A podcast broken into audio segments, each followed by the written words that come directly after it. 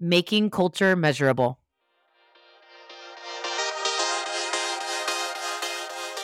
Hey, it's Nikki Llewellyn Gregory, and you're on Gut Plus Science, a mentoring platform for people first leaders of all levels. Here, we talk to exceptional leaders who prioritize culture, get fired up about employee engagement, and are excited to share ideas and tools for bettering employee experience to help others. Thank you for joining us to invest in being a better leader. Now, let's get to it. Hey, Gut Plus Science listeners, it's Nikki, and Karin Volo is joining us today. She's the CEO of Evolution, a trusted cultural advisor, strategic partner to CEOs and CHROs on culture and creating high trust teams. She is the chief joy bringer and such an inspirational speaker. And her story, her background, wow, you're in for a treat. Here we go.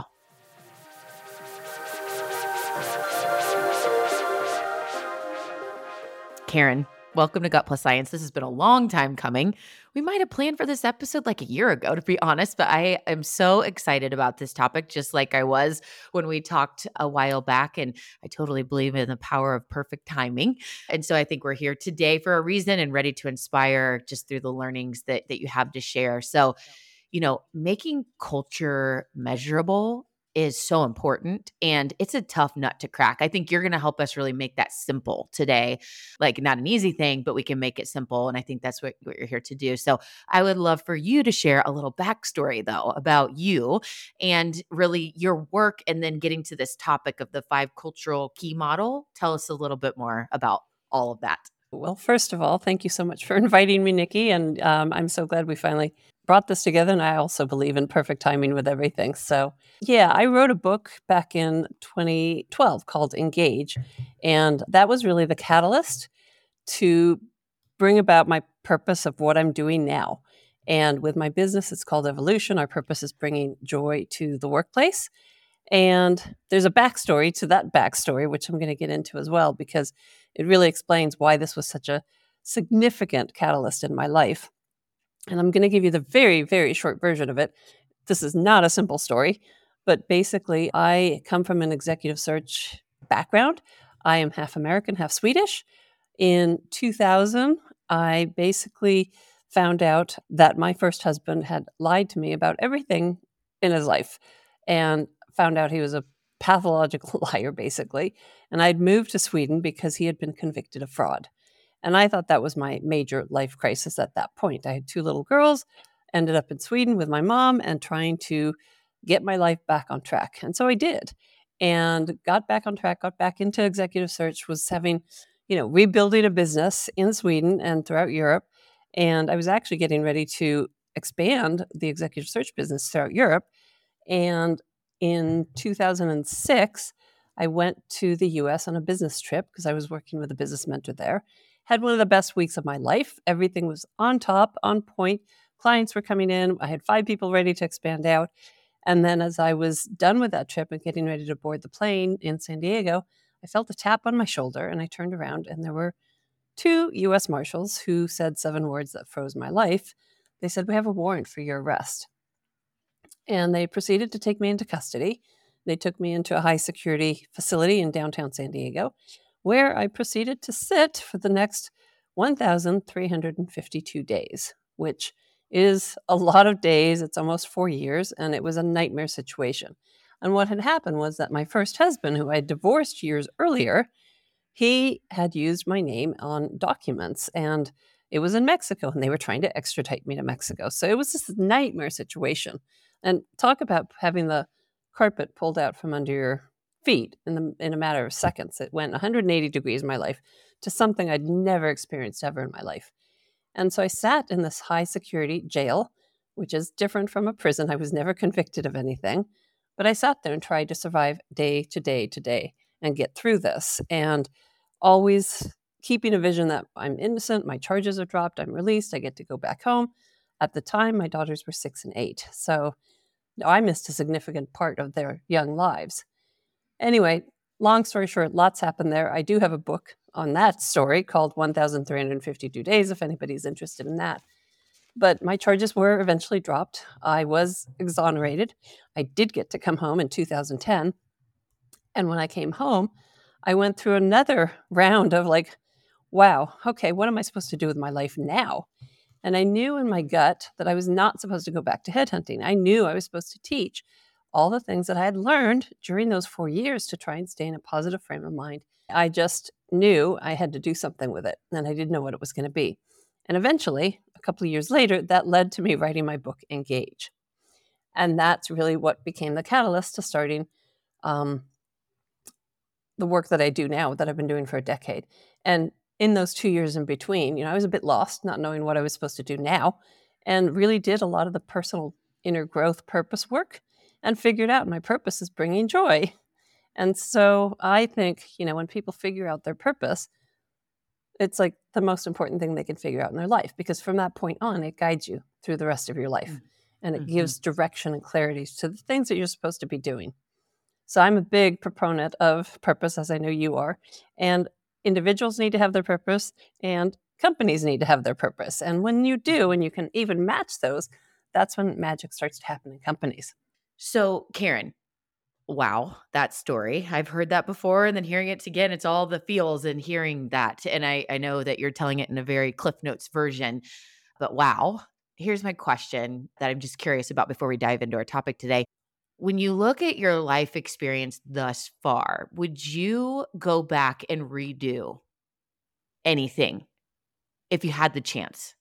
I would probably redo learning to listen to my inner guidance, my my intuition, my my trusting myself. And that goes back 30 years. I should have made the choice not to marry this man. However, I have these two beautiful daughters from him, so I will never regret that. And if I had to do it all over again to get them, I probably would because they're, you know, the light of my life, basically. Mm. Yeah. I uh, I'm on this just personal growth kick and really living just more transparent and open. Um, I got married last year to the love of my life. We will be together forever. I know it in my heart, my gut, and I know that um, on the flip side, I've been married twice before. I was raised Catholic. Divorce is not okay. I've struggled so much. I knew in my heart goal and every eh, heart gut and everything that the first two marriages were not right. I went against that. Would I redo that?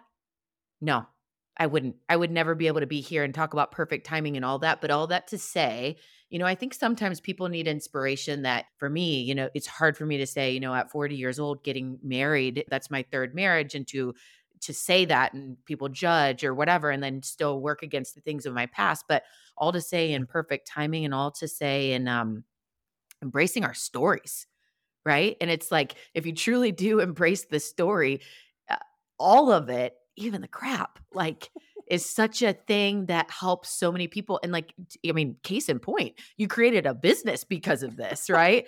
it's just really magical. And I think something that I think sometimes people need to hear, especially when you're in the crap. And and I totally agree with you on that. And it's hard when you're in the crap to have the appreciation for what you're going through but to understand that everything in our life is giving us lessons. And I made a very, very conscious choice. I'm not going to be angry. I'm not going to be bitter. I've lived in an environment that was so negative for four years. All I want is inspiration, joy, and helping other people. And what can I do to serve? And that that to me is like how I build my life now. And it was a very conscious choice. That's where we take our power back because we can make choices about everything. We can't always control what's happening around us, but we can definitely control how we respond to things. If this isn't a great example of gut plus science, I don't know what is. So we just got into the gut and the heart and all of that goodness. And now let's get into the science side of things, which is really the five cultural key model is this this model the simple the simple way i guess of what i was saying earlier tell us a little bit about how that was created so, as I said, when I came home, I was a bit lost. I didn't know what I was going to do. Eventually, I was like following my heart and almost being guided and ended up writing this book and realizing that I knew I was meant to teach what I learned. And I knew that um, there was an audience out there that needed this. And it ended up, I've always worked in the corporate world. I discovered those are my people, those are the people I'm meant to serve. And so when I came across the research for positive psychology, all of a sudden, at that point, it was like a decade worth. Now it's almost two decades worth of research that backed up everything that I knew that worked for me on a personal level and with my family. And so I could all of a sudden talk about my story, bring in the research, but then also tie it into the workplace because so many people feel somewhat imprisoned in their work. They hate their jobs, they hate their companies. And I think that is one of the biggest human tragedies. Oh, and amen. So, you know, I, I have a purpose of working with very purpose driven leaders who want to transform an organization or who have or are in the process of that so that they can create an environment where people can thrive. I love that. I love that. And we share such a conviction. Um, the same thing, like that, you know, work. It's the greatest place, to, you know, the greatest amount of hours that we put in besides maybe sleep, right? When you do the math and it's like, oh, please stop wasting it. Please, please, uh, you know, take the time to really figure out something that you can, you know, take the strengths that you were given with this one life and go do it. So, yes, soapbox complete there. Uh, so, you know, before we go into the five components, because that's what we need to get to, why is it so hard for leaders to define, measure, and scale culture?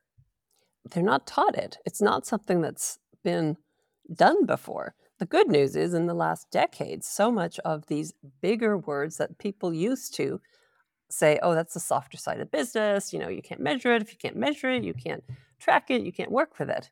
So, culture, purpose, trust, values, all of these things are being measured significantly and having a ton of research from the academic world to show what kind of an impact it has in the workplace. And when you have that, then all of a sudden it's like, oh, then we can measure it. Oh, then we can work with it. And the five cultural key that I've, you know, we've talked about and mentioned here a little bit, I'll get into. But that was just a way that when I wrote the book Engage, was helping to make the invisible visible. So we could take culture find five cultural keys. And when all of those on a very high level, it's like this magic starts to happen inside of the culture of the company. You know, if, if someone goes to an interview, same job, two different companies, you walk in, you have your interview, you viscerally feel the energy of that environment, of that culture, of that company. And you might not consciously process it, but you could say, Oh, I really like that company. And that one, no, no, no, I couldn't work there. And that's our body giving us signals about what resonates with us and who we are and where we'd fit in. Totally. I call that the vibe. You can even I give you two distinct examples of like being in a live tech company on site working in it, and then also a virtual company working always on Zoom. And the profound vibe that I could feel in one, two, and three meetings that were consistent triggers, or just like you were saying, like kind of un, like going with your gut, if you will, that I knew just from from those experiences and I think leaning into that more is so important whether you know it's your company or you're working with the company like really picking up on those vibes and figuring out ways to change those to elevate those. Another soapbox we get into but I want to break down these five key components to the five cultural key model so I'm going to play color. You just go ahead and walk through the five for us. Okay so in the book engage it started by looking at a lot of really engaged companies like what are they doing differently? And it was at a point where it was really difficult times and some companies were just doing really well and thriving and growing and attracting great people and the people who were there seemed really happy. So i ended up talking to them and it was a lot of different companies back then. Zappos tom shoes. We looked at different geographical locations different industries and different ownership structures to see can we find this here? Can we find that there? So HCL Technologies was another one. And we looked at really big companies and small. Bottom line is the red thread through all of them were these five cultural keys. So if we break it down, and that's kind of how I define culture. And actually, before I get into it, I'll just say one thing. So, under the umbrella of culture, over these years now that I've been working with it, there's three components you've got culture, purpose, and trust. And so the five cultural keys are the definition of how you get culture tangible, basically. And the first one is collaboration. So it's taking teamwork to the next level. It's also having people feel like they belong, they are working for the greater good of everybody, and a high level of trust there. Second one is creativity. So it's allowing the ideas and the innovation to come from within. Your people have the best ideas. So it's a matter of finding ways to systematize, to listen to them and bring that up. So that's innovation as well. Third cultural key is connections. How do you connect on a deeper emotional level? That's through the values of the company, that's through the purpose. It's also how you're communicating both internally to the employees, but also externally to your clients. So there's a lot that kind of goes under that one. The fourth cultural key is celebration. That's the one I find often is the one that isn't the one working the most, but it's looking at what's going well, celebrating those small wins along the way. It's having fun. It's also learning from your mistakes and being able to, you know, keep moving things forward. And then the last one is contribution. And so that's some level of giving back or connecting the business in some way to something that's having a positive impact in the world. And in the last decade, our mindset, I would say globally, has changed. People want purpose driven companies that are making a positive difference in the world. So that's how the, they're able to attract top talent. And basically, it also makes people feel like what they do matters when they're at work. So they're more loyal and they stay longer. And so retention is a lot higher and things like that. So mm-hmm. when you have mm-hmm. all five of those on a very high level, that's like I said earlier, that's when the magic starts to happen. That's when people thrive because you really consciously, deliberately working on creating an amazing company culture. So, collaboration when you think of a company that you've worked alongside that does this so well like you've you you could kind of share a story of this is what it looks like when when someone is leading this culture is leading this and doing this at a a level. What what is bring that to life. You know i i also have a podcast called the amazing leader series and so i talk to a lot of great ceos and i get a lot of insights into their companies and one of the companies i love is lippert industries that's probably based fairly close to you Okay, well, talk about timing. So, Jason Lippert is an upcoming guest. So, perfect timing. Yes, tell us all about Lippert, please. Well, I've just been so impressed with what he's been able to do. And as a leader, he's gone through his own personal journey. And that's uh, something I find consistent with these fabulous leaders who create great cultures is that they've gone through their own personal inner growth and development. And then they want to kind of scale that up or replicate it through the company. And so they're great at collaborating. I think one of the things that they've done really well is create a coaching environment. They also have a, he's dedicated resources to a culture team. So instead of dropping it on HR and having them overworked, and HR tends to be, that's their fun thing that they want to do, but they're so overwhelmed with everything else, they don't get as much time to do that. But he's got a whole team that's dedicated to that. And so they're really working internally on developing their people through personal growth and development. And then they have a contribution element as well, which is just fantastic. So I've been incredibly impressed with them. I love that. Okay, let's talk about creativity and I want to hear a pitfall of that. So when when kind of when innovation or creativity is let's call it done too much or you know what's kind of some pitfalls to be aware of in that I, I, would say the biggest pitfall is just not listening to the people I can give a great example. Virgin Railways took over a management from Edinburgh to, to London, and it was British Railways, which is the employees have been there 20, 30 years, long time standing employees. It's government, but it was now outsourced to a private company. And the first six months, the leaders just went in and talked to everybody and said, Look, this is a new business area for us. What would you do differently? And it was the first time that anybody had come and asked them and talked to them. And then after that six months, then they started to implement some of the great ideas that these people had. And so for the first time ever, these same employees, they didn't hire new people, they didn't fire anybody, it was the same employees, but it like ignited a little fire inside of them, a passion, because they were doing what they had told them that needed to be done for the first time ever. And so they felt valued, they felt appreciated, they felt seen, and it made a huge difference. So good real quick story about a company that I work with, a tech company that was like, we need to figure out the best way to give the best benefits next year. Oh, I think our team would really like snacks. Let's invest in a great snack bar. Well, then someone on the board said, hey, maybe before we invest in this fancy snack bar, let's just throw out a little survey, like, and get some feedback. Got feedback. Snacks was one of the options. I think it was like a 3% response on who voted for snacks. They all wanted a retirement plan and so they took the money that they were going to invest in that. And it was like, to your point, listen to your people, ask your people, people that are closest to your business, whether your team members or your vendors or your partners, right? The, that that's just such a great, great reminder of where to where to get that creativity. Connection. Okay. So when you think connection and you think of a leader, a person that comes to mind that really leads connection well, what does that look like? So, this is something I've been working on for a long time. As I mentioned, the third leg of culture, as I define it, is trust. And I've ended up being pulled into working with trust because if you don't have the foundation of trust inside of an organization, it's so much harder to do everything else because it doesn't stick as well. So I think, in terms of connection, leaders need to be authentic, they need to be real, and they need to genuinely care about people. And this is something that can be challenging because that's not what's taught in the normal management and educational. It's all about the numbers and that's it. And another great example here is Barry Wehmiller with Bob Chapman, who, you know, he's written a book called Everybody Matters and Everyone Matters. And it's just, it's fabulous because he really cares about the people. And I think it comes through. And I think these leaders who have discovered this, like when they truly, genuinely care about their people, the company does really well. And so it goes hand in hand. Gary Ridge is another one who is great at explaining how the shareholder value has increased. He's taken the company from, you know, 200 million or whatever, 300 million to 3 billion almost over a, a 20 year period. And, and it's a huge amount of growth consistently.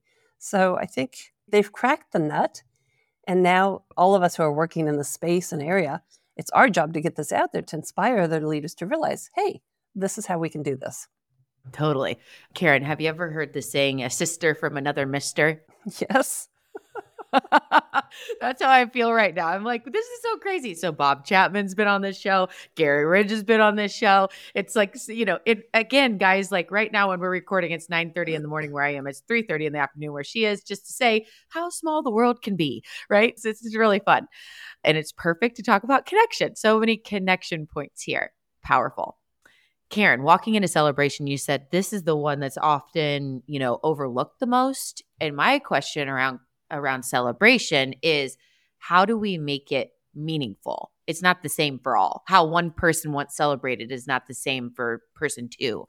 Well, the simple answer is ask, how do you want to celebrate these things? But I think even taking a step before that is that if you're very driven and ambitious and goal driven and all that kind of stuff, teams are working for goals. They get to the goal, they finally get there, and they're like, okay, they're on to the next thing. They don't take the time to celebrate all the, you know, hundreds of little baby steps that it took to get to this major goal or whatever it is. And I think just getting into a habit of gratitude and appreciation for what you have accomplished on a daily basis helps you because as human beings, we want to make progress. We feel if we're making progress, we're going to feel happier we're going to feel like we're more productive. So I think it's really important to just learn or figure out ways to celebrate the small wins along the way. And then when you're going to do a big celebration, ask people, do you want to have a party? Do you want to go on, I don't know, a trip somewhere or whatever it is? Ask and then do what people want. Yes. Oh, I love that. Okay. In contribution, my question for you is how have you seen this category drive engagement of an organization? Oh, yeah, that's an easy one because, again, something shifted and people really do want to work with companies that they feel are making a positive difference. If we look back, say, 20 years ago, people who were doing contribution, it was like you didn't put that out into the world. You did it on the side, you did it subtly if you did it. But now things changed about 10 years ago or so, 12 years ago, where people wanted to know what good are you doing in the world? And so now it's actually really important in the communication of any organization to share. For example, with evolution, with any project we do, we're giving to, you know, it's, I generally support um, water or food for children in need somewhere in the world. And that's just a part of our business model. I think it was Tom Shoes that kind of really made this really a popular concept by the one for one. So you buy one and you're going to give one to somebody else, right? And it's those types of things. When you have companies doing that, it increases the engagement, makes it easier to attract talent to your company. And people want to stay there because they feel like what they do matters and it's significant. I love this. I love all of this. And I feel like we could have an episode every month to break it down because there's so much here. But I do want to, before we go over to our, our lightning round where we get to learn a little bit more about the personal side of you, I'd love for you to put a bow on this around the measurement side. So we've got these five categories. And how do we bring this into a data driven methodology that allows us to build our people and our companies and our mission through through data right? And tie that to culture. How do you do that? Well i mean the companies i work with we do measure the five cultural keys. Once everyone understands internally what it is we can measure it. We can get a snapshot of time and then measure it again six months later and get another snapshot of time.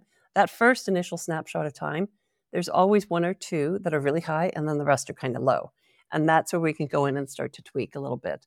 But you don't have to use this particular model for it. Find out what the KPIs are that you know are making the biggest impact, and then just consistently measure.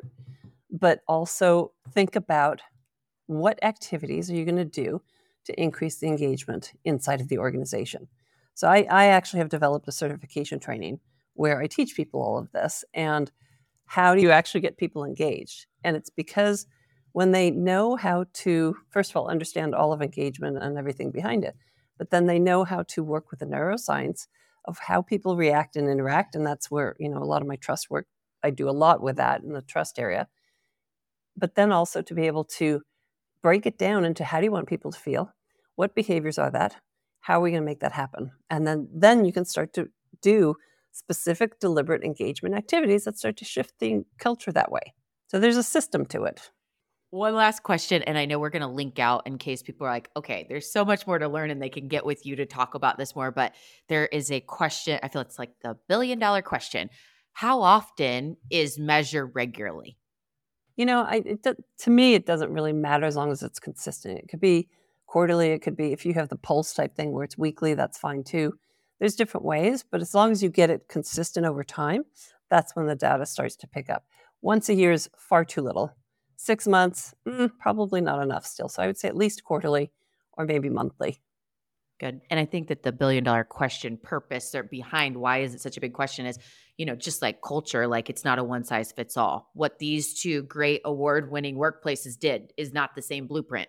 And you have to figure that same thing out. It's your measurement cadence as well. So Karin, this has been so fun. I just, I love reconnecting with you today. I have so much energy from this conversation, and I feel that we're just supposed to be connected and be doing more together. And I'm, I'm grateful for the time. We're going to take a quick break and um, we'll hear from a sponsor message today. We'll come right back to our lightning round where we get to learn a little bit more about you. So we'll be right back.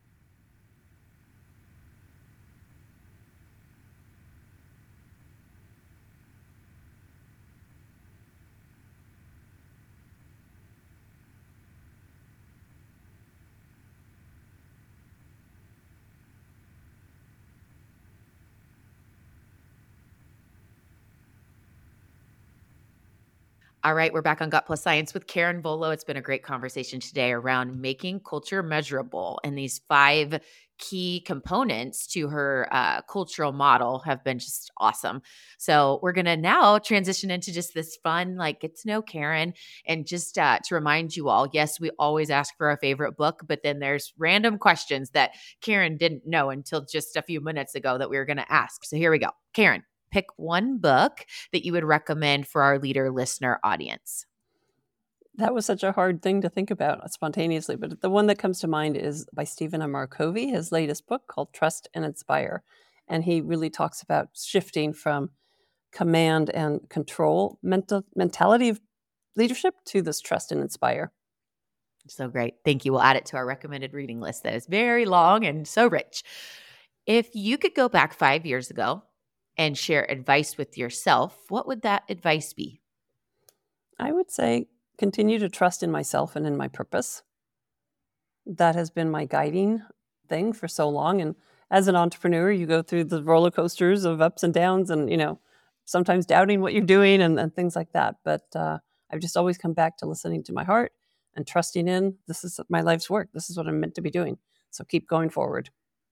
I love that. And it ties right into for those of you that are out there and it's like, I really do not like Mondays. I don't like my work. Work on that. Work on that to find that. There's nothing better than like waking up every day and knowing what you're here to do.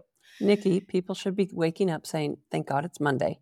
Yes, right. And it's possible. That's possible uh, for people. And so if you're out there and you're like, I don't even understand that, like it's possible, search for it. Yeah.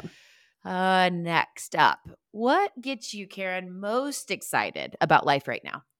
I would say opportunities and being able to serve as many people as I can reach, just because I know that the work that we do is is life transforming, and it gives people hands-on tools that they can work with and apply immediately, and it makes a difference in life, not only at work but also in the personal life. And if you can feel great at work, and you go home, you're a better spouse, you're a better parent, and all of these things ripple into our society, and we need that right now. So definitely focus on your personal growth and development, be the best version of yourself, and let's have that filtering into our society as well. So good. Karin, finally, how can our listeners connect with you after the show? And is there anything that we want to lead them towards or offer them? I know, you know, you mentioned your book, your podcast, like anything you'd like to share before we sign off here. Yeah, the best place actually is to get on my mailing list through I have a gifts page when I do these types of interviews, so I give some great mm-hmm. content on at Evolution. We give out a ton of really fabulous reports and content that people can reach. So it's Evolution, which is spelled E V O L O S H E N dot com. And then it's forward slash gifts. And that's a page where you will actually get one of my favorite tools and the backstory to it. It's called the Joyometer. So it's how do you have more joy in your life? And then access to our reports page, lots of different valuable things that can give you a lot of good content and information to start working with the culture. And then also, I believe I have access to my Amazing Leader series there too.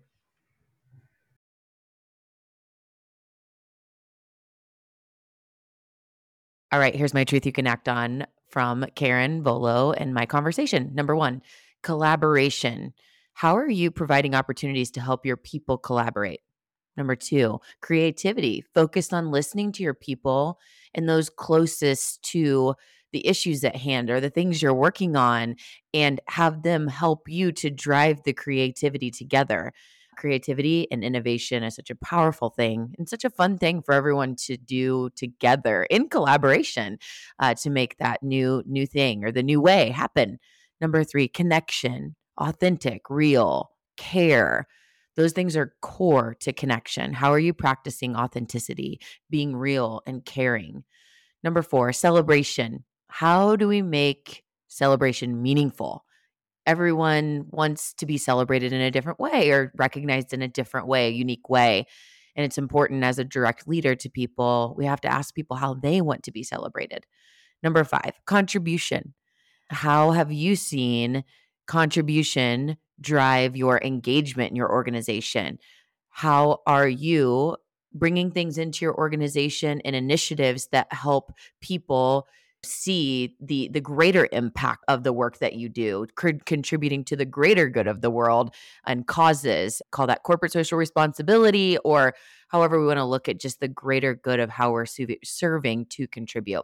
And finally number six i know there's a lot of truth you can act on today but it's such a good episode defining KPIs that make the most impact and measuring those regularly for your business just so powerful. We've got to operate from those KPIs and measuring um, and staying accountable to those. It's what makes things grow and and the trajectory uh, rise. So with that, hope you love the episode as much as me. We'll see you next time.